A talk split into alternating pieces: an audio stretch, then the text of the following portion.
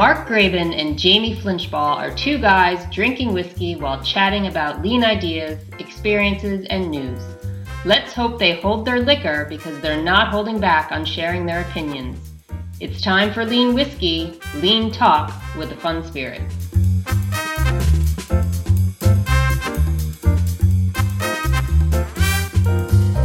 Well, hey, everybody, welcome back to episode 41 of Lean Whiskey. I'm Mark Graban. Welcome, everybody. And we also welcome again Jamie Flinchbaugh. Uh, yeah, good to good see you, Mark. See you. Um, what's new before we get into topics at hand? Well, we're we're uh, heading into late August, which means it's it's back to school time uh, in our house. Uh, I've got two in college, one heading into their senior year. She she was here very briefly, about 36 hours, I think, uh, between an internship and a and and returning to prepare for freshman orientation, which she helps to coordinate. And uh, uh, my middle son will be moving back soon, and high school starts in a week. So uh, for my youngest, so it's a gear up yeah. time. um, I don't have kids, so I was gallivanting around apparently without having to do um, any of that. Um, uh, one, one quick plug in terms of what's new, though um, audiobook version of The Mistakes That Make Us available now. Audible, Amazon, and Apple Books. Please check it out. In the recorded voice of Mark five hours of me. I hope that's I hope that's all right. uh, you can pause whatever you like. Um, so one thing that was new for me, I, I, I played a lot of tennis growing up. I wasn't great, but I played on the team in high school. I'm I don't watch a lot of tennis anymore, but the thing that surprised me when I realized that I had never been to a professional tennis tournament as a spectator ever. So here in the Cincinnati area this week, concluding, in fact, the men's final, I've got it recording um, between um, number one in the world, Carlos Alcaraz and number two, uh, Novak Djokovic. I saw uh, so the Western and Southern Open. So on Thursday, uh, no Friday, I went during the day. Friday, I took the day off. I got to see the number one ranked woman in the world playing a match and the number one ranked man in the world.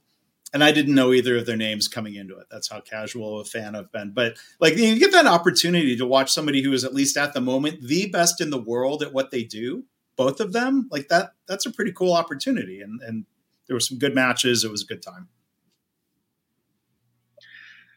That's uh, yeah. I, I, I don't think I've ever been. I'm almost certain I've never been to a pro tennis match. Um, it's been a long time since I even watched it on television. Um, but for me, we are back into you know I call the real soccer season. Um, although uh, for those that for those that know me, uh, my my team Everton uh, lost four nothing this week and looked yeah. bad doing it.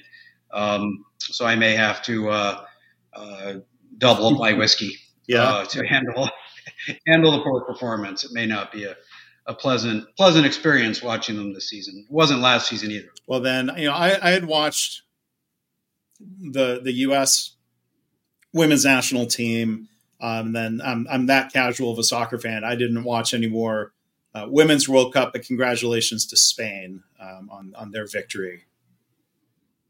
Well earned, a well earned victory. They they did. Uh, a lot of teams did well, but um, and I'd say all the all four in the semifinals really earned their spots. But I I really think Spain earned the earned the cup and uh, looked good doing it. So Congratulations to them. So there are changes coming up. With the the coach resigned for the U.S. national coach resigned, pressure, which right, I to do so. Yeah, I, I, just think it was good riddance. In major tournaments, um, he only won four out of ten matches, which is pretty poor for the talent he has to work with. So I'm going to say, yeah, it's. Uh, I'm, I'm glad he he did it himself rather than have to be fired, and the, the GM for the women's national team stepped down as well. So uh, there's some really good candidates uh, available. Um, hopefully, they take a little time and make a good decision. So they will have uh, a new experiment with a new coach and a new approach, maybe opportunities for improvement.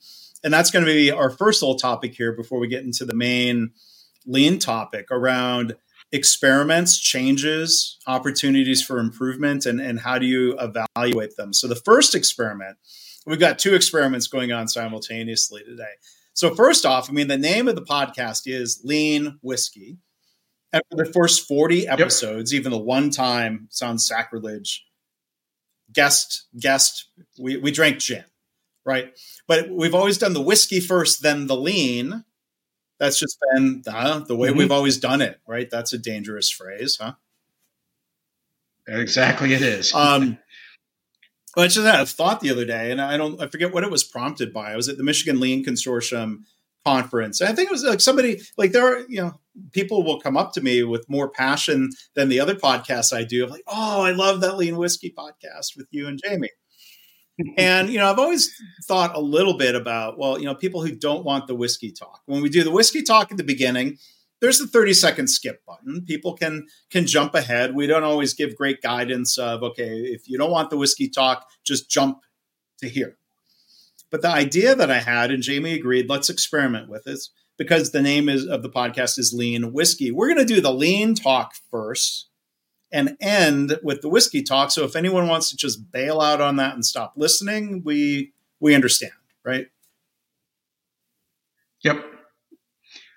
Yeah. So you know, it, it's an experiment. Um, you know, and and we unfortunately we don't have really good measures. Our yeah. variation, right, signal to noise ratio, our variation of listener feedback, downloads, all that stuff from episode to episode is greater than we could truly evaluate any you know any signal out of that unless you all tell us yeah. right? So we'll look for some feedback. We'll ask you uh, to, to share your thoughts. I, I have already uh, I, I, forget how it even came up but had a conversation with one listener who uh, said oh I, I, I love the so we're still doing it. talk so yeah. we're still doing we're still it. We'll still get to it. Um, we're not, you know, we, we are, yeah, we're, we're not saving. I'm, I'm not going to sit here with a, a bottle next yeah. to me and wait. We'll just reveal um, at the end so, what it is we've been sipping. What it is the theme was. So, yeah. And my, my wife said, um, I told her what we were doing. She says, "Sounds like new Coke." um, her, her, her implication being, are you, are you just changing for the sake of change? um, which is an equally valid, uh, yeah. uh, I'll say, accusation yeah. or, or, or challenge yeah. to us. Well, give, give us that feedback, though. You can email me, mark at markgraban.com. You can email Jamie, jamie at jflinch.com, correct? That's correct. Um, That's correct. Let us know what you think. Um, but yeah, I mean, this is, this is, is, is there a problem? right is there a need to try something different and how do we evaluate it so well we're going to we're going to talk about that a little bit more broadly but there's a second experiment going on where we have always recorded these through zoom which works mm-hmm. fine it gets the job done but i'm currently paying for a platform called StreamYard, where I've used that to do some LinkedIn live streaming, and there's some benefits. And we thought we would experiment doing this video through StreamYard. And I haven't even shared this with Jamie yet. So we can come back to the, the lean whiskey or whiskey lean question. I, I don't think there was a problem with Zoom, but I think there's an opportunity for improvement. And what StreamYard promises is um, boy, they'll get to see you and me on YouTube in glorious 1080p, which again, maybe that's new Coke too. maybe, and that and that's the thing. I mean, when we you know, I, I, talk about problems being gaps, and at some level, our gap is to perfection, right? So may never close that gap, but you know, you want you want every listener experience to be great. Um, you want every every episode to be as good as possible, and you know, even though this is something we do as much for us as for listeners, uh, there's there is always an opportunity mm-hmm. to improve. Um, and and you know when when people are making product or service decisions around that of course uh, you weigh up the need to improve without a true problem in front of you against the required investment to do so right and and the risk um, of a failed experiment so fortunately, our right. risk is pretty low and costs us nothing to do these two experiments. So here we are right. experimenting. And, and look, if anyone doesn't want to see us in crystal clear 1080p, there's a YouTube setting. They could turn down the resolution. I mean, save bandwidth, you know. Yeah, well, I, I think our, our, you know anybody that's in that category is probably yeah. just listening. But then that's the other benefit, or you know, the thing that Streamyard and some similar systems do is uh, it records the audio and video locally on my computer. It records Jamie on on his computer, and then it syncs up. So, like, we haven't been plagued by internet hiccups. But if we did have one, hmm. um, that that doesn't affect the recording. The quality should be better, but I think it's one of those you know, again, like not a problem, but maybe an opportunity for it to be a little better. And it's a, a, zero incremental cost. I don't know how long I'll keep paying for this platform. Maybe I don't need to be paying for it. And we go back to Zoom. So when you say the experiment was free, like eh, kind of. Well, yeah, I mean, you, were already doing it, so the incremental experiment yeah. was free, Yeah, but I mean, you know, as as author of most recently, Jamie, the book "People Solving Problems." I mean, how, I mean, I'm I'm not able, or I'm not doing a real rigorous problem solving model here. I don't have an A three. I don't have measures. Uh, this is kind of more like let's try something and see warning like here's a dangerous word of how it feels as opposed to being data driven mm-hmm. like what what tell what are your thoughts on all that? Am i just messing around?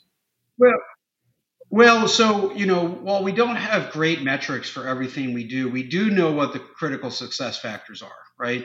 We do know that you know the ability to have dynamic conversations is important right? So doing it over say audio only very difficult to have a, a seamless conversation.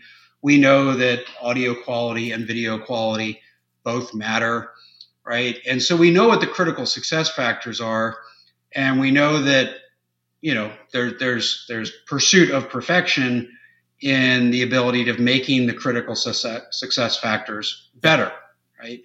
And and so just because we are we're not losing listeners uh, based on that doesn't mean we have a gap to expected standard, but we have a gap to at least potential standard, future standard.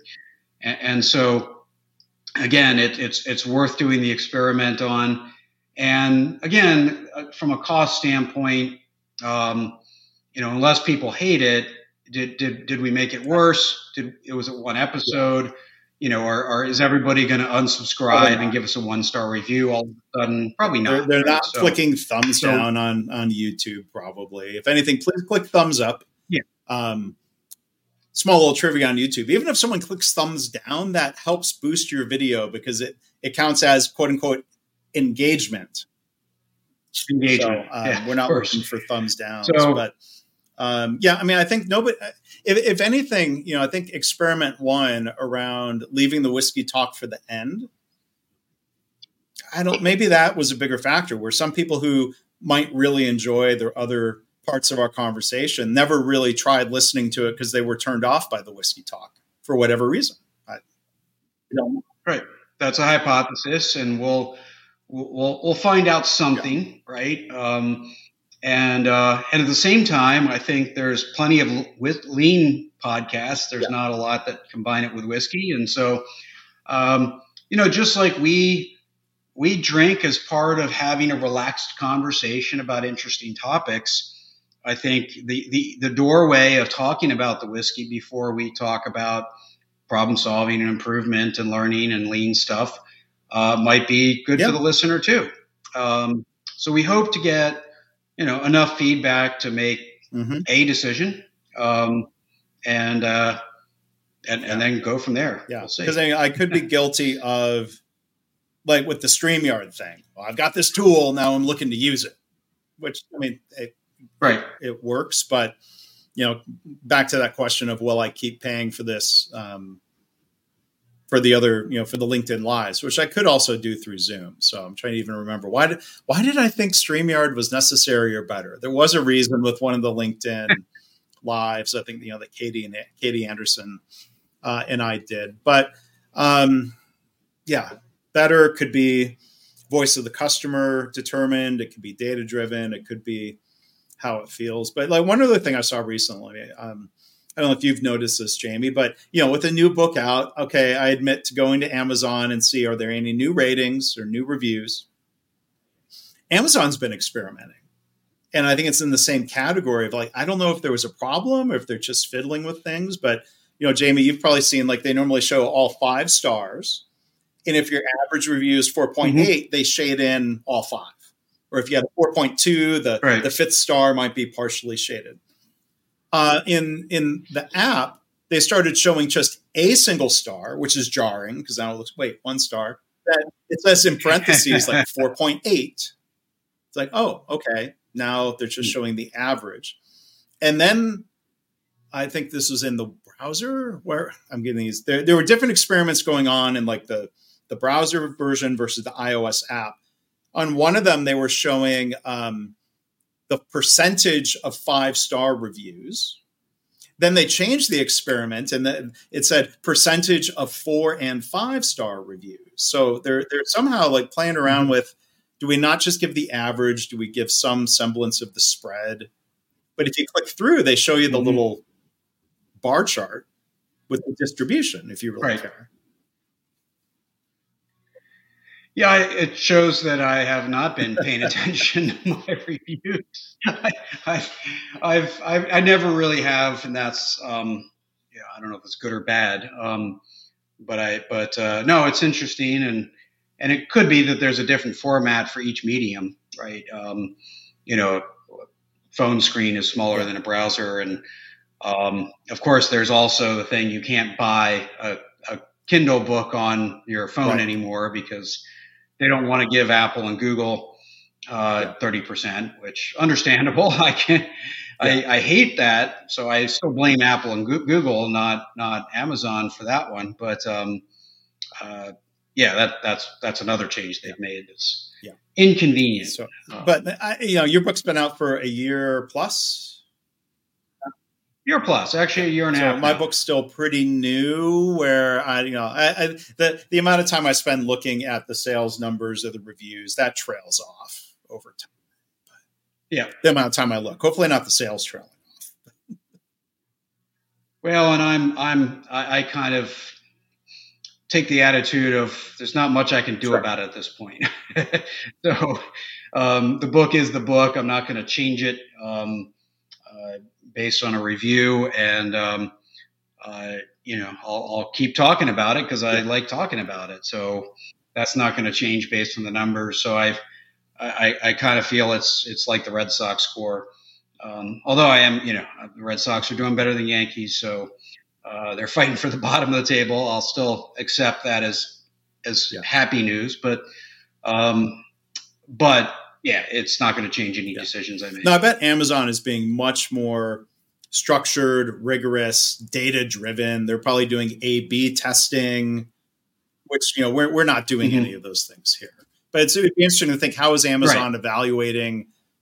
Is it just purely, okay, how many people click buy based on different ways of showing the ratings? Yeah, I mean they are very data driven when they come to come to that, but I don't know what their I don't know what their hypothesis is. I do assume they have one because they've been very, very good at that. Um, yeah. Just don't know what it is. All right.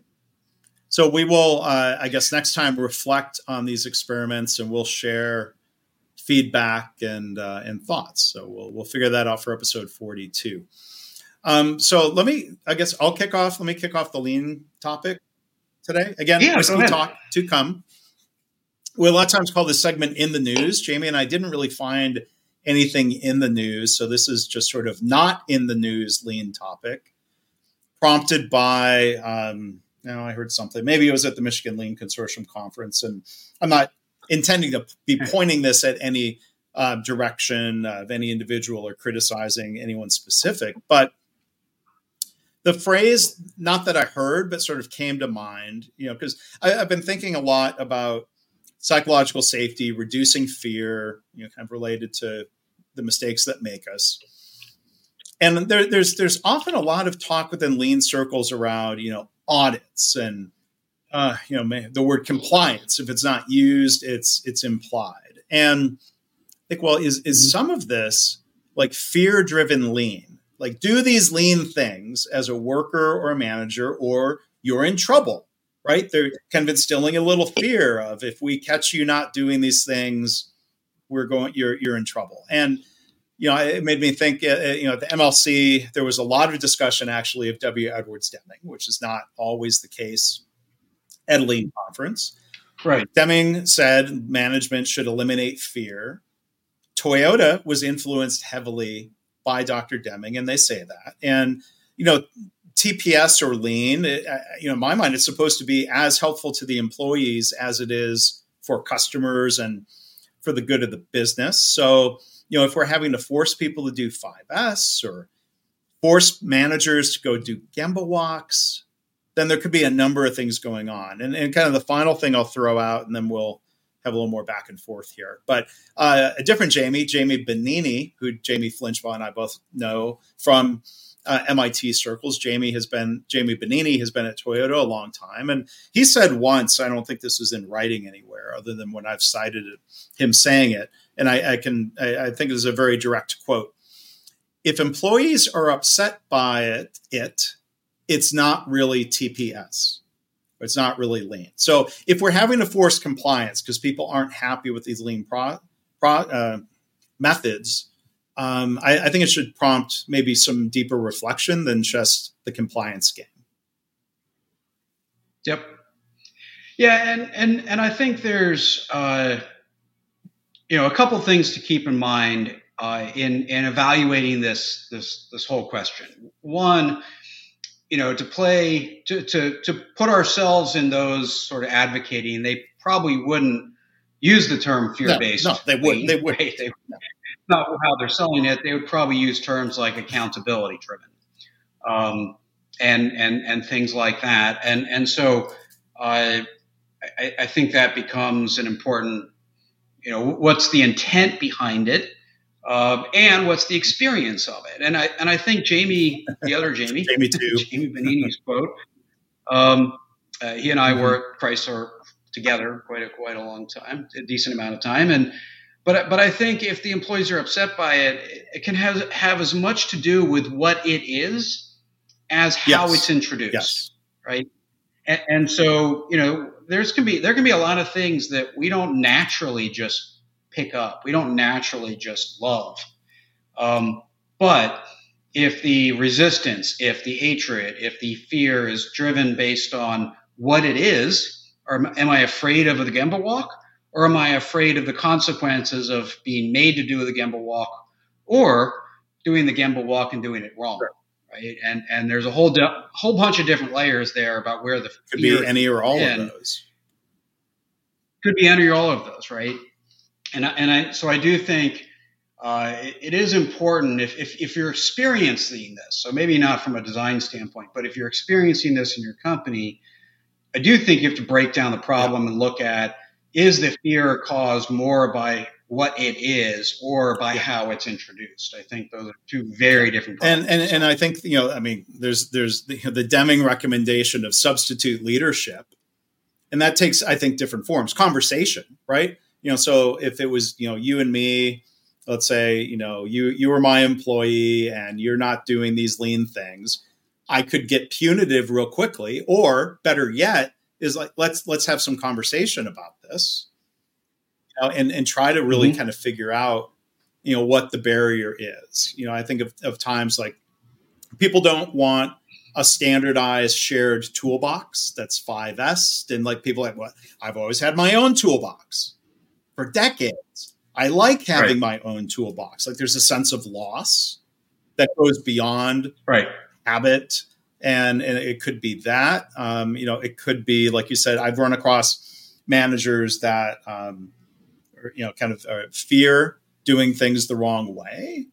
Um, so then, you know, that, mm-hmm. that to me, that comes back to a leadership challenge of, um, how do we make it safe to make mistakes and make sure we're coaching people instead of um, punishing them like i don't did you ever directly deal with the toolbox thing like that that's hard because like benefit to the company there is not aligned to benefit for the employee right it's it's and it was interesting um, because uh, I, I, I was uh, at an automotive plant that was the very first OEM plant to get QS 9000 certified. You know, we had made all our suppliers do it, but nobody, none of the OEMs had done it themselves. So I actually not in I, I was assigned this task, um, but uh, get your site audit uh, certified. And and what we found is torque wrenches, right, which have to be calibrated. Everybody kept uh, often two in in their drawer, uh, one one main and one backup. And there were, I think, like there were three times as many torque wrenches in the in the in the factory as there were actual use cases for them. And it made calibration impossible. So we had to confiscate them all, calibrate them, control them, all sorts of things. But it was, there was a lot of resistance. And some of it was like, well, I had a really nice one and now I got back yeah. a crappy one, right? It's um, why you like to hang on to, you know, that's why loaner programs of often don't work. Um, so yeah, I've definitely dealt with a not so much the toolbox thing, but but versions of it. Yeah. Um, and and you know t- to that fair response of well, you know, I had a good tool, now you gave me a crappy tool, it hurts my That's hands. That's a valid concern. That is sorry. Yeah. It's a real concern, right? And and so that's you know I think there's a natural skepticism when you're getting made to do something about well, is this really good for me? If you need to make me right? It's just sort of a first response. If this is so, if it's so unlikely that I'm going to say yes and do it on its own merits that you have to make me, then is it actually good for me or is there a trick?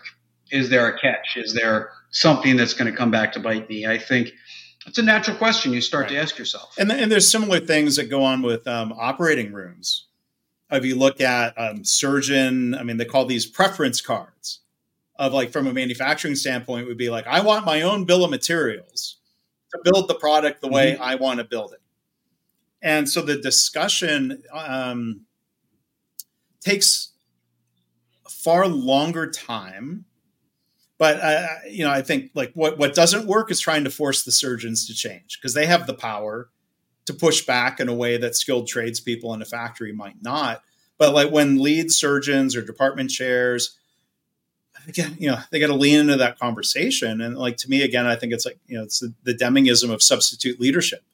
If you're not going to force people to do it, mm-hmm. you've got to lead, you've got to convince, you've got to. I mean, you got to try to figure out how to bring people yep. along, which isn't easy, but it seems like it's much more successful when people take that approach instead of the I'll call it the fear-based approach to surgical instrument rationalization. Yeah, yeah, and you get, you know, when when you sort of start off on the wrong foot, and I, and I, I, I think just like if we're just talking about how it's introduced, the early phase and the sustainability phase can be treated very differently. Uh, you have to think about both when you're when you're doing something, but very often, especially when it's new, uh, you get uh, in, in a fear-based model, you get what I call yeah. malicious compliance, which is where people do it, right? But they don't do it with good intent. I mean, um, it's the they, intent's they, more of just like, I mean, they're not trying. Well, when you say not with not not with good intent, sorry to interrupt, but I, mean, I think I think of it being as more indifferent. Yeah. Like, I don't care. I'll check the box. Yeah, I think there's a range. I think there's a range from you know I'll tick the box, which means it probably didn't do what you wanted it to do, to actually you know bad intentions. Um, that that take you in the wrong direction on purpose. Um, you know, years and years ago, I, we had a uh, a five Y report. It was required for anything more than one yeah. minute of downtime, and and I've I've re- actually written about this probably in my book, but I know elsewhere. I always forget right. what's in the book and what isn't.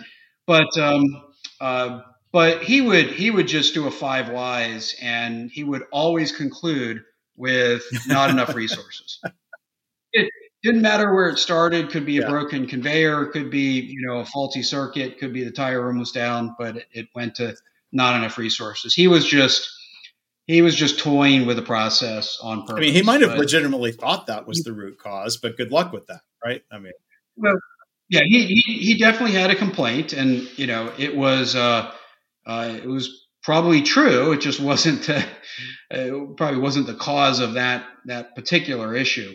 Um, and, and, around that same time, you know, I, I think this this resulted. Uh, this this other story was probably more of people just trying to meet the standard, just any way possible. You know, I just I want to tick the box, but I need to do it in a way that doesn't kill me. Um, so years ago, when we were starting the, the Chrysler operating system journey, we we had a consultant. I don't, you know, it, I'm sure it's a very different. I don't even know if the firm's around anymore, honestly. So I don't mind saying saying this. I'm sure everybody that was part of this decision is retired. But um, TBM uh, came in uh, behind Shingijutsu and convinced the CEO uh, at the mm-hmm. time, Bob Eaton, uh, not the most engaged CEO we've ever seen, that every plant should do 100 kaizens a year. Um, and you know, I, I, think honestly, the intent was, well, you're going to need help with that, and, we, we, can we can help. I'm always a stickler for this, and they meant 100 kaizen events. 100 Kaizen events, yes, and and this was in the whole you know uh, original teaching model of Shingijutsu of you know week long week long facilitated events uh, run by run by a master, and so you know most most of these uh, most of these sites didn't have uh, really didn't have the resources to do that well, but they also knew the CEO said this is the standard, um, and so it, it got to the point where any meeting that lasted over lunch was called a kaizen just to be able to go uh, yep there we go.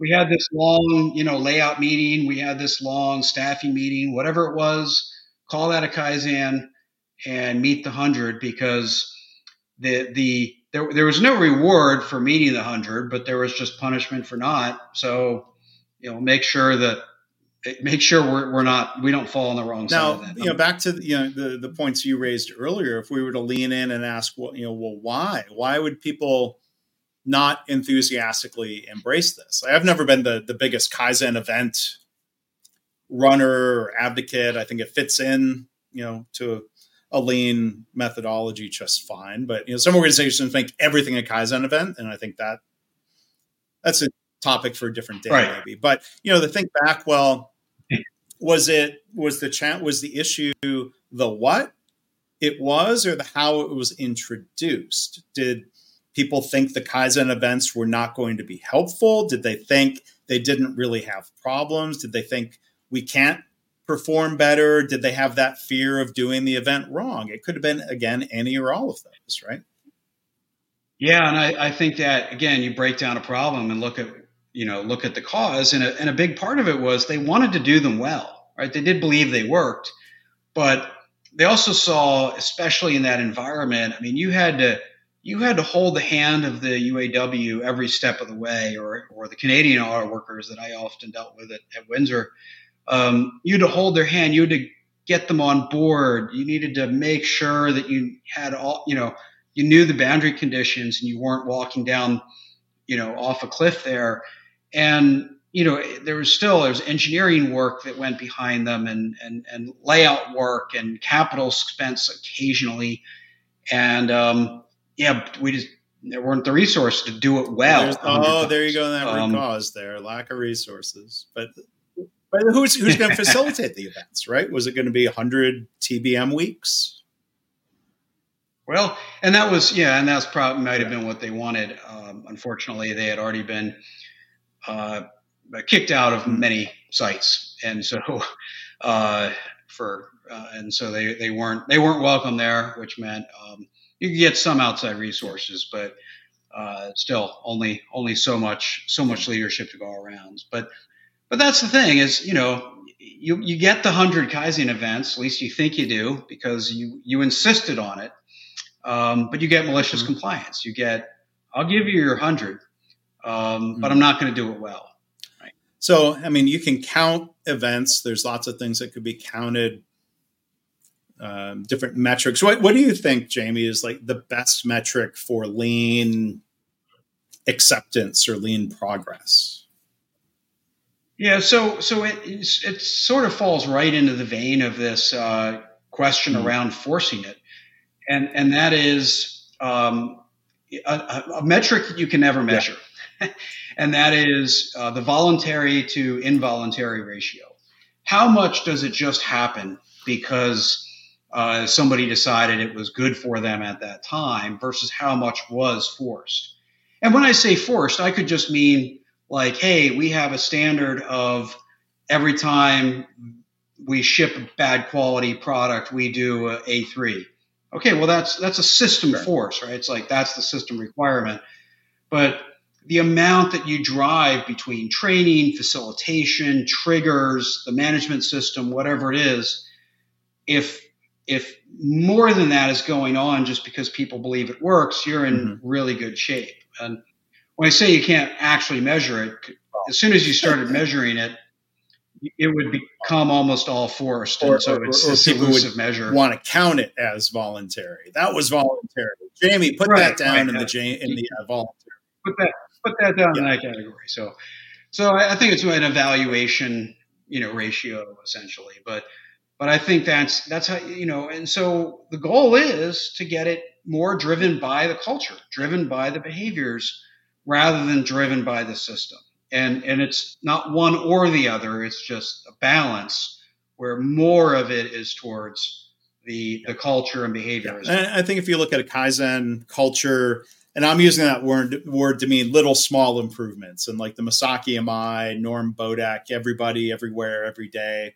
Not just small improvements but there better be a lot of small improvements. And when you see that really take root and thrive in a culture that participation is voluntary right? It's encouraged, it's mm-hmm. supported, and um, you know people are improving things. Like I think of our examples that Joe Swartz and I shared from Healthcare Kaizen, improvements that were very self motivated because it was good for the parents or for the families of child uh, patients. Good for the employees, also good for the organization. It was encouraged. They would count them, but there, like, there's two things that go wrong. I think when leaders say, like, "Oh, well, we have to incentivize," we have to give financial rewards or we have to set a quota like you really don't like it you know, when you tap into especially in healthcare and i think like, intrinsic motivation exists in other industries um, you, you, it's more of like getting out of the way and allowing people to do what they want to do where i've seen two different problems with like with the quotas um, like for one like if people have to do for a year they're going to start doing trivial kaizens. It's just check the box, and now you're doing bureaucratic stuff that has no value. Or, and that, this was more surprising. I think the first time I ran across it. If the goal is for a year and it's November, and I've got an idea for a fifth and a sixth and a seventh kaizen, I'm going to hold those back until January because right. I don't know what next year's quote is going to be, and I don't know if I'm going to have enough ideas, and like and that that's problematic yep. too. So these things like you know assume, it's a bad assumption i think that you need financial rewards and and i think you know quotas can cause as many problems as they're solving yeah i i, I agree i you know I, I think you know partly there's a desire to go do something right and so quotas feel like an easy thing to do incentives feel like an easy thing to do and and they're both in those cases yeah. a substitute for leadership right uh, coaching, engagement, right. things like that. Um, and, and it's not that you know not that incentives themselves are wrong, but incentivizing improvement, I think, gets very very tricky um, for all the reasons you stated. Um, you know, when you start to look at you know, is our count going up or down? Uh, it, you, you don't necessarily set a goal. I like to think the difference between an indicator and a metric is mm. whether you have a goal or not. And so, hey, is the number going up or down? Well, let's be curious about if it is and why, right? That's different than setting a quota that says this is what we have to hit. Um, and and as for all the reasons you said, you set that quota, you start to get there. I do think quotas can work short term to. Initiate mm-hmm. behavior, right? Um, what I mean, so let me let me give you one example of this. So there was a company I was working with years and years ago, um, and and they had a good system. It, it it's a uh, quick side story is their system made me curious about building good data systems for improvement, which eventually led me to find KaiNexus. Yeah. Um, so as sort of the origin story for my relationship with KaiNexus, uh, at least finding KaiNexus. But when um, what we found in the data was that a lot of people had done 0 mm-hmm. improvements in this system, and then a lot of other people had done two or sure. more. The only, not almost the only people who had done one were mm-hmm. just getting started. And so the conclusion or at least the the hypothesis coming out of that was that once people got to do one, mm-hmm. it wasn't so scary, and they were they, they were self motivated to do a second and a third. And so we did have a quota of everyone doing one, just to get them out of the gate and doing something. And then that was, you know, then take your, you know, then let that take over and, and then work on other motivations yeah. to move you forward from there and and I so I think there's I'll call it micro, but tactical forcing functions that can work in periods yeah. of time, but not for the duration and not the primary mechanism. Yeah, and I think that's a reasonable middle ground of you know getting the ball rolling and then letting people choose to participate when they see benefits. But I mean, I think you know, as much as we, as we want voluntary activity, I mean, I think there is a time and a place where leadership has to set standards, like you know that uh, lean isn't this free for all. Everyone gets to do whatever they want. Um, like when it comes to let's say mm-hmm. safety glasses, a classic example of manufacturing. If somebody says, "Well, I don't feel unsafe. I don't think there's danger. I don't think safety glasses would help," I mean, there's there's right. a time and a place where you have to draw the line. Now, you might try to make um, all sorts of arguments or give them data information that would help them decide it's now voluntary, you know, in their mind. Mm-hmm. But I mean, I think you know you, you you've you've got to pick and choose where you're drawing the line, as opposed to always forcing a five whys or an A3. Yeah, and, and I think a big difference there is you know someone can be mm-hmm. successful mm-hmm. at it, right? I think that's a really important distinction because, you know, putting on your safety glasses, you you know how to, right? You, you can't fail at it. You can mm-hmm. just fail to do it. Um, and and so I, I think there are things where, for example, you know, once you've developed a standard, you've proven that we can follow this standard. So therefore, follow it. There's some accountability yeah. there, right? And and you should be held accountable to follow the standard. You don't just deviate from it because you feel like it. Um, but again, you've you've all already proven that that standard is feasible, functional, etc. And especially if there's a mechanism for someone to draw attention to a failure in the standard, then it's not then it's not a matter of motivation; it's a matter of expectation. It's a very different equation. Yeah. And you know, sometimes some education goes uh, a little way. You know, I think you know you had put in the notes like talking about an example around um, you know toothbrushing, and I stumbled across an article recently um, talking about two mistakes people make brushing their teeth. One is they don't wet the toothbrush first. Now you could force compliance and say, "Then oh, that toothbrush better be wet or you're grounded." Well, then there's there's you know reasoning from a dentist of the wet toothbrush allows the toothpaste to foam better, it gets spread more evenly. Like there, there's an effectiveness reason to wet your toothbrush. And then the second thing, and I've I've like, oh, okay, this is one I need to learn from. If you use a, a toothpaste that's really got an intense minty or intense strong flavor, there might be times where you're tempted to maybe like rinse your mouth. You got that cup of water by the sink, and the dentist was like, "Don't do mm-hmm. that because you want the lingering fluoride coating on your teeth to stay there. You really you don't want to rinse that away." So the one countermeasure, if you feel the need, like I have, to rinse my mouth, maybe I need a toothpaste that's effective but doesn't leave that sensation of like, oh, I want to rinse my mouth. Right. Yeah, and you know, and, and I think those are you know about finding optimal solutions based on a mm-hmm. pre-existing habit, which is actually mm-hmm. brushing your teeth, right? But like as parents, you don't you don't try to convince your kid that they should brush their teeth. Yeah. You just make them, right? And then once it's either a habit or it's a valued habit, right? To your point of, well, what is, you know, I, I value my teeth. Um, I, I want to take care of them. I, I consciously take, you know, do, do the steps. Then you're trying to find the optimal solutions to doing that. Um, and that is, you know, much better, you know, finding improvements on that standard, that base standard, very much a motivation, self motivation equation. But getting to that base standard of you have to brush your teeth, um, you know, that, that's that's one of those non-optional ones. It's hey, you know, your toothbrush is dry. You get out of bed, go brush your teeth. You have to brush your teeth. That's just a requirement. I'm not going to try to convince you. I'm not going to try to no- negotiate. I'm not going to try to motivate you. It's just it's just what's expected.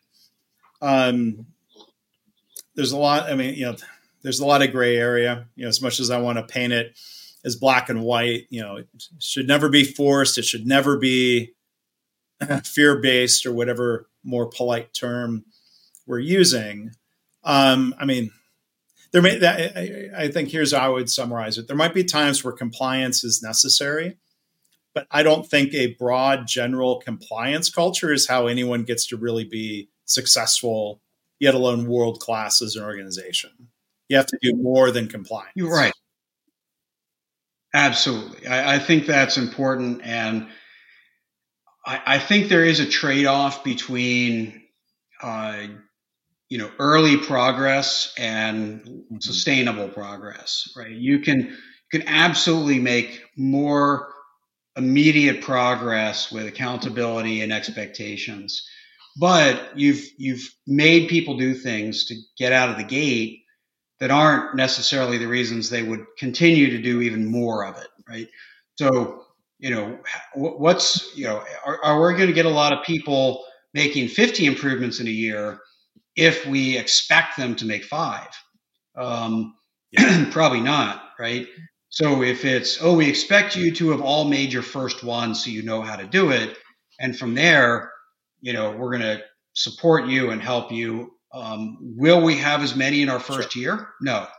Are we more likely to get people doing 50? Yeah. A- absolutely. Yeah. Right. Because they, they know it's, yeah, because it works. And I take no issue with that. But the thing I will climb up on a soapbox on and rant and rave about is like, especially like the bad Office 5S that I've blogged about. And I've, you know, did that animated video about 5S in the office gone wrong, which has been seen right like there, there there's no piece of work I've ever done that's been seen by more people than that silly. I mean, I think it has an important point. Animated video. I think it's had more than yes. a quarter million views, and people talk to me about it all the time. But you know, there's things. You know, back to the question of is there any benefit? Is this good? Really good for the company, for the customers, for the employees? When um, companies have rules like you can't hang a sweater on the back of your chair you can't have family photos at your desk. Like to me, that's just all. It's all BS. It's not how's that? Yep. It's not 5S. It's BS. It's it's it's not 5S. Um, yeah, it it's um. I, I still remember a, a company where uh, their their internal lean person was just berated by the company chairman uh, because he's like, I'm not putting tape right. around my stapler. Like my st- you know nobody comes in my office and steals my stapler no. And he you know he he did not deliver the message in a in a polite way but i think he was i think he was legitimately worried are we telling everyone this? Because he didn't think it yeah. made a lot of sense. Um you know my office is is neat and tidy but there's almost no labels because you know no one shares the space shared me, workspace. right? so not a shared workspace. And so, you know, we have these things that um, you know we have to understand. I, I, I I've always said accountability. People don't mind accountability if it's fair. I mean, it, it's equally applied across the board, and I'm just going to hold you accountable, but not these people. And it's not arbitrary. Uh, to your point, it's not about the wrong thing. And you know, when we start taking 5S and too far or on the wrong things um, that don't have a material impact, then uh, then yeah, people they're gonna you're gonna have to make them because they just know it's stupid yeah. right from the start. Um, yeah, I mean it's just um, yeah, it, it, it gets people, it gives lean a bad name when when when things like that are being forced, and um, it's a shame. But oh, I was uh, thinking of um, like there's this conundrum, or like I'm totally with you around individual desk versus shared workspaces. Now, I've seen some lean facilitators in some organizations in their individual office or cubicle that's not shared. They do all the five SE things that they would want someone doing, let's say at a nurse's station or shared workspaces. And they'll say, well, I've got to do the thing we're asking others to do. It sets a good example. Like, well, sort of. But I could also see the argument of, like should we be de- should we be demonstrating the principle of we all do the same thing or the principle of we use the right countermeasures for the right situation yeah, yeah I, I, I think in that particular case given that it doesn't cost right. much right going back to our experiments what's the cost of the lean champion 5 right. s in their office right. not not much right so i'm, I'm okay with that as a you know, we're all in this together, uh, kind of, uh, kind sure. of role modeling. Um, but I, I, also think, um, you know, what you said of are we solving the right problems, right? If their if their desk is nice, nice and tidy, but their email inbox is an absolute, you know, right. hot mess, then okay, well, you haven't you haven't solved the, the important problem. I think um, so I, I, think you also have to do what you're talking about, which is apply it, apply it with sense in a way that people understand why they're doing it. Well, one other quick example. This is more about like material flow than than 5S. I'm a huge fan of Kanban. I've set up Kanban systems in manufacturing and healthcare and Kanban and the, you know the formal Kanban cards and visual management. It's all great. At home, you know, one of my jobs, internal supply chain, is making sure the bathroom is always restocked with toilet paper, not running out, right? And so the pull signal is not when the last square is on the last tube on the holder. Um, you know, uh, my wife and I have a pretty good process here where if, uh, if the last roll has been put on the holder, the pull signal is not a formal printed laminated Kanban card. Um, the Kanban signal which is visual and I know it and it works for us. There's a paper towel holder with a little lid and cover. That lid cover goes on my sink in the bathroom and I see it and I know I don't need to run that instant, right? But by the end of the day, I should, I know it's my job to restock the toilet paper, right? So I think contextually, A, it works but B, we're not being overly formal of saying, oh, well, we have to have a Kanban card and we have to put a tape outline around where the toilet paper goes because we don't. Right. No, you don't. It's, you have a system, it works. It's still a Kanban, right? Yeah. But um, it's, it's, not, it, and, I'll, I'll, I'll and, add, it's not a fear based system. and it's not a fear based system, which, um, I have a fear of trying to implement Kanban in my house. So that's a different problem that we won't we, we won't try to solve tonight. So, um, no, and that and that becomes important in that in that case. That's why it works. It's never used as a weapon. It's just a simple way to be yeah. on the same page. Well, cool.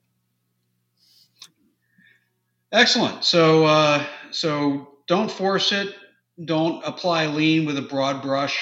Think about what you're doing. Think about why other people are doing what they're doing and how do you help them move forward? And uh, and you'll make some mistakes. Expect to make mistakes. Yeah, I know someone's written a book about that recently. Yeah, I, that's what I heard. Yeah, I think there's a book. Okay, so we've done, uh, I think, a lot of lean talk. You want to do some whiskey talk? Do you want to tee that up, Jamie? Well, let's do some whiskey talk. So, um, th- this isn't how we got to our theme, um, but I did mention earlier that Everton might cause me to drink more whiskey, um, which might mean I need some cheaper whiskey. Um, so our, our, our, theme is the least expensive. I, I think I, I, originally proposed cheapest, but cheap implies that it's sure. bad, I think. So least expensive, the lowest price whiskey currently on your shelf. Um, and, and, and I wanted so, to add so in the that, implied, and I put it in parentheses in the show notes, the least expensive whiskey that you would actually sip. So I've got some whiskeys I would make cocktails yeah. with. Well, okay, and and I think that's so. I'll, I'll I'll state my exception here is that I bought what I bought to mix, um, right? So um, it's not bad. Okay. I'm change, I changed the rules on you midstream here. Sorry. No, that's that's. I think it's an important distinction. I I, I think is it, is it is it something you'd be willing to sip, mm. right?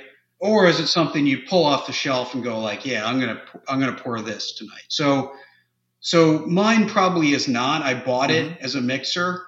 Um, I don't. I haven't. I've had. I've not minded drinking it throughout this episode. I also wasn't, you know, blown away. It's actually the first time I've oh, had okay. it not as a mixer. So that's a different experiment, right? Different experiment, but that's that's okay. I act, I wanted to try it. Um, I I heard good things about it. I had never had a bottle, um, and you know, I kind of bought it because you know when I make some of my mixers, uh, which I don't do a lot of, to be honest um, you know, the whiskey is not an afterthought, but it doesn't all come through. So you don't want, you know, you don't want a fifty dollar pour of of a, uh, you know, just just for have it to fade away yeah. to other ingredients. So that's why I bought it. Also wanted to try it. This was a great great excuse to do that. Um, so so my choice is Rebel. Yeah, hold it more in the middle of the screen. We changed our video format. Here we go. Okay. Yep. Right. So Kentucky Straight Bourbon Whiskey. Uh, it's a wheated bourbon, and uh, also making it sort of good for for certain mixers. It's it's it's only hmm. 80 proof, which is as low as you can go. For those that don't know, that's the lowest you can go and still right. call it a whiskey. And it drinks mm-hmm. it drinks light.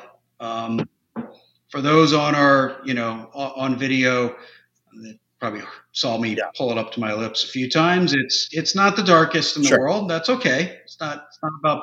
I mean, my my Glen Grant 18 year old is is yeah. softer than this looking. So, um, and uh, not a lot, not a strong aftertaste. Um, very easy sipper. If if if I felt like I was going to sit down and just sip on whiskey for a long period of time.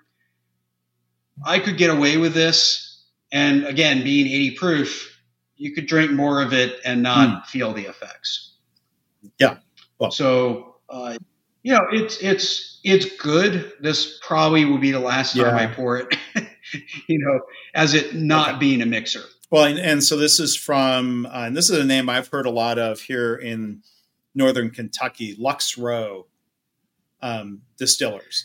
And actually, and I should, well, yeah. it's not with the theme, but maybe for another time. Um, I do have the Rebel bourbon that's like the 12 year double barrel age. That's like the high end version mm. of, uh, right. of, of, Rebel. And uh, I forget what it costs, but you know, it's really rich. It's really good. And, you know, Lux Row makes some other brands like Blood Oath there's different releases of of that. So and some of those are really pricey, but like a lot of distilleries, they've got you know the inexpensive stuff and their higher end release. Yeah, so I'm sh- I'm sure this is the high yeah. volume runner, um, and, and and most of the other products they make are not mainstream things that most people have heard of. But I, I this will pain me to use this analogy, and I so I probably shouldn't, but um, as a former frequent flyer on Delta, when I say frequent, right. I mean very frequent. Um, their Scotch of choice yeah, is Dewar's right. White Label, which is it's, which it's, which I can. If you put it in a cocktail, I can go. Right. That's Dewar's White Label. Yeah, I, I know it's it, it's Delta Scotch. That's what I. It's not great, bad, not terrible. Right. It's it's it's it's not great. That's definitely true. But their their high end oh, stuff is yeah. fantastic. It's age just, age statement just, Dewar's, twelve yeah. or eighteen, um, yeah. become really right. fantastic. but this is you know this is nineteen dollars in in Pennsylvania state stores. I don't know if that makes it more expensive elsewhere, but you know nineteen dollars for for a bottle. Um, I, am not sure if I've bought anything cheaper than that. I, I probably yeah. haven't. uh, I know that there are some cheaper things than that, um, at least at least in the last couple of decades. But um, you know, nineteen dollars, easy purchase, quite good. You know, in the end, like I said, would I pour this because I want to enjoy my whiskey? Probably not, but it is not bad at any any measure. Okay, and so I think I would say the, the same for what I had, and there's uh, you know I, I, had a couple choices, right? A couple inexpensive ryes out there that I, I use to make cocktails. Old Overholt rye, which I think has Pennsylvania yes. roots Yes, Overholt was uh, out by Pittsburgh. Um, that's its origins. Um, the Frick family, I think, uh, with steel and Pennsylvania Railroad and all of that. It was all of that ties. I'm sometimes bad yeah. at my history facts, but uh, all that was tied together. It's not made there anymore, but it's it's a Western Pennsylvania origin yeah. name. Um, so you know there are a couple of choices, but uh, what, what I drank here is from the Buffalo Trace distillery. And this is a, a, label that I, before I reveal it, I only learned about within the past year being here in Northern Kentucky. Uh, the good people at the Cincinnati airport, which is in Kentucky.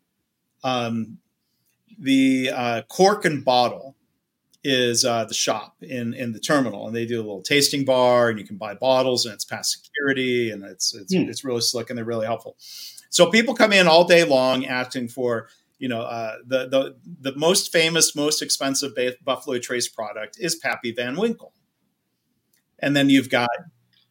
Which, which isn't really about. I mean, it's made yeah, by Buffalo Trace, but sold by Buffalo we won't. Trace. Oh, we won't go. you've got you know their antique collection and the Weller releases, and those are really hard to find, and the secondary market prices are outrageous. And then you've got humble little Buffalo Trace, which is typically about $23 a bottle if you can find it retail, which like in Texas, you cannot. Right. That's starting to change a little bit. But yeah, Pennsylvania either. When we lived really in LA, you could find Buffalo Trace at any Ralph's grocery store or CVS, often on sale for like twenty ninety nine with your discount card. Um, it's very sorry. Yeah, very unfair. Um, but so the guys at the airport told me that there is a brand um, produced by Buffalo Trace, and there are a number of varieties of it. So this is Benchmark whiskey. It's a very Jack Daniels looking shaped bottle, and even kind of the label. Uh, which, which is a yeah, turnoff, I will uh, say. You know, it's bonded. It's bottle and bond. So they do a couple different releases. They do the lower proof. This is um, 100 proof, 50% ABV. They've got a barrel proof benchmark. But basically, like my understanding is that this is younger Buffalo Trace. It's the same mash bill, yeah. um, which is like you know, mash bill number one, 10% rye. Buffalo Trace, even though it doesn't have an age statement, is said to be seven to eight years old. And this is four years old. But it's four years old, yeah. Which it has to be yeah. to be bottled and bond. It has to be 100 proof Kentucky straight bourbon whiskey, and um, you know it meets all those requirements. But you know, I mean, it's only five dollars less than Buffalo Trace, but you know, it's a bottom shelf whiskey. But um, this it was it was enjoyable. It wouldn't be my go to, but I think for the price, that's one mm-hmm. thing I've enjoyed being here in Kentucky. You go to tastings, and some of these distilleries will bring out their sub twenty dollar bottles, like Heaven Hill mm-hmm. distillery. Right. Um, they can and you know make make whiskey that's um, pretty good and a, a, really great value. So that was that was my ch- my choice today. Benchmark bonded. You can find it definitely for under twenty bucks. Awesome. Yeah, I've I've I've heard good things about Benchmark. Um, I've I've never found the right bottle at the right time to buy, or or my cart was already yeah. full. But uh, um, but it, will it'll be on my on on my list to purchase uh, for sure. I'd, I'd, I'd, like to yeah. give that a try.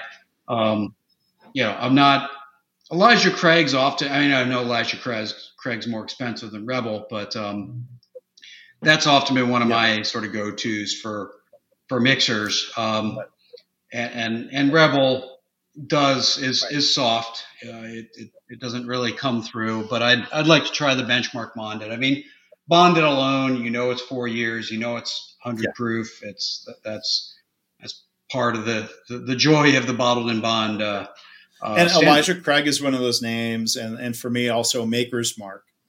Like the base product is fine, but then when you get something with more age on it, you know, it can be or, or not. Uh, I was actually thinking of Knobs Creek, Knob Creek. A couple of hmm. mistakes there, all rolled together.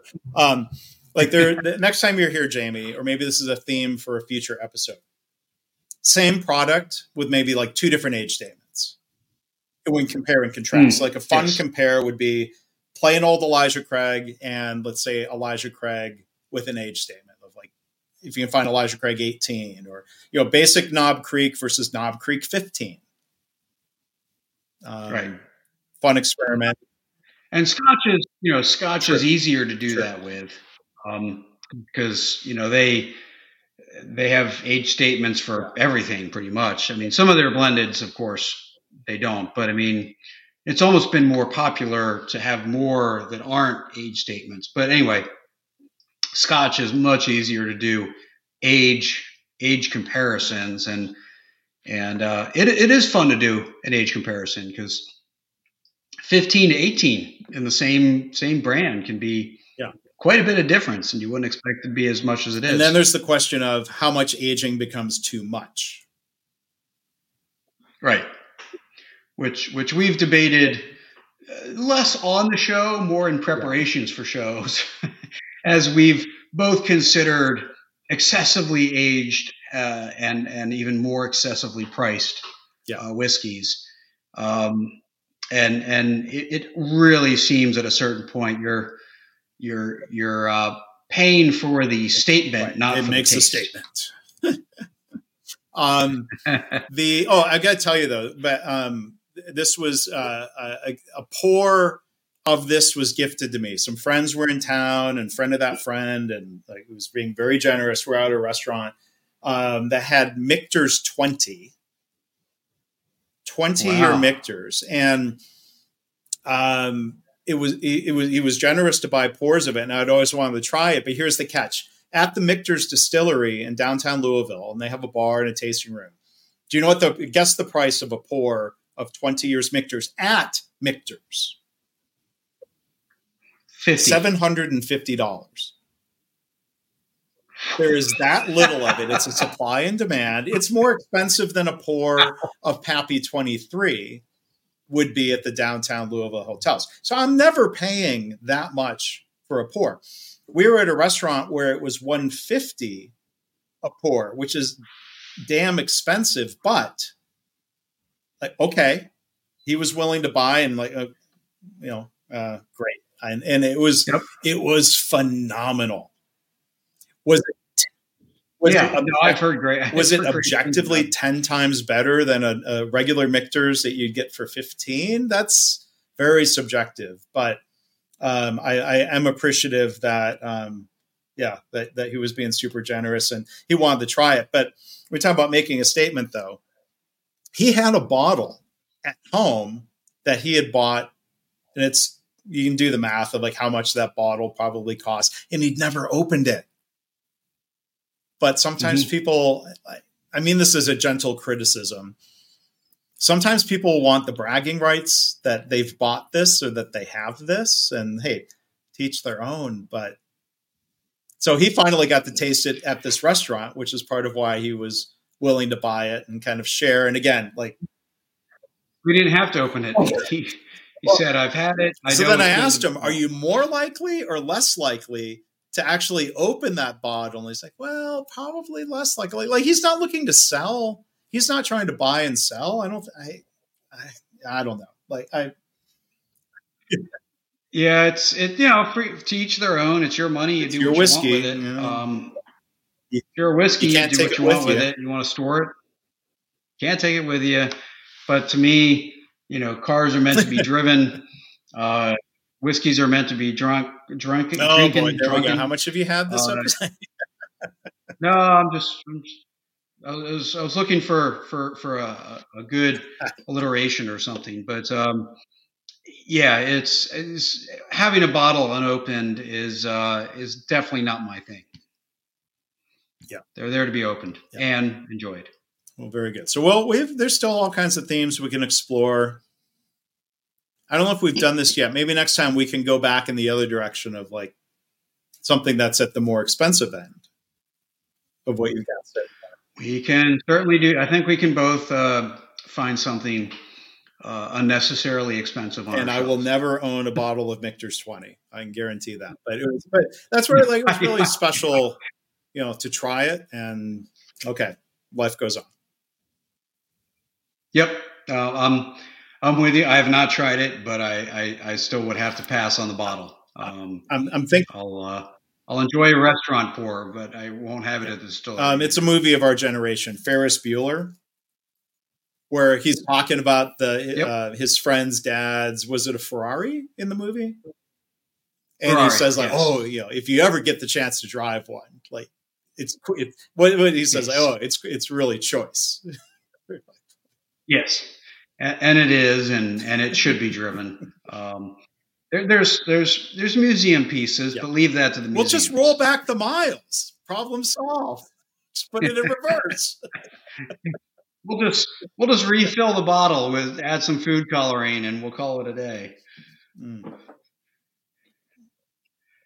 All right. Well, um, experiment. Uh, I don't say concluded because that we actually have to get feedback to conclude it, but experiment. We, we, uh, we planned completed. and did now we've got to study and maybe adjust. And maybe adjust. We'll find out. So please give us feedback. Uh, let you let us know if you like the new format. If you watched in video, uh, let us know if you enjoyed that new format. Um, and uh, we'll continue to experiment. Uh, no apologies for that.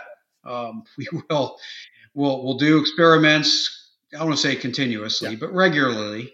And some of them will work, and this could be a new direction or that detour where someday we'll say, remember that one time, Jamie, when we held the whiskey talk to the end? Well, yeah. Remember that one time when we did pour over coffee? Um, remember all the hate mail we got? No, that's probably not likely. But, but do let us know what you think. Mark at markgraban.com or jamie at jflinch.com. Yep. And on anything, honestly, yeah. we love to hear from we love to hear from people. Um, I know we see the statistics, but you know, we, we still like to hear actual people who listen. So uh, any feedback is, is and, even if it's just um, um, like Jamie said earlier, and we've said a lot, we do the podcast mostly for ourselves, but I do appreciate when when people say something or send a note or a little LinkedIn message or something. It's just um, nice to hear from from people who are listening and um, enjoying what we're trying to do here or what we are doing. So, all right, you've got it. So, to uh, to our least expensive whiskeys on our shelves, uh, and to all of our listeners, and to experimentation. Cheers. Cheers. Thank you for listening to Lean Whiskey. To learn more or find more episodes, visit leanwhiskey.com, spelled either K E Y or K Y. You can also visit leanblog.org slash leanwhiskey or jflinch.com slash leanwhiskey. Look for us on Apple Podcasts, Spotify, Google Podcasts, and wherever you listen to podcasts. We are very grateful for every rating, review, and follow. Until our next episode, cheers!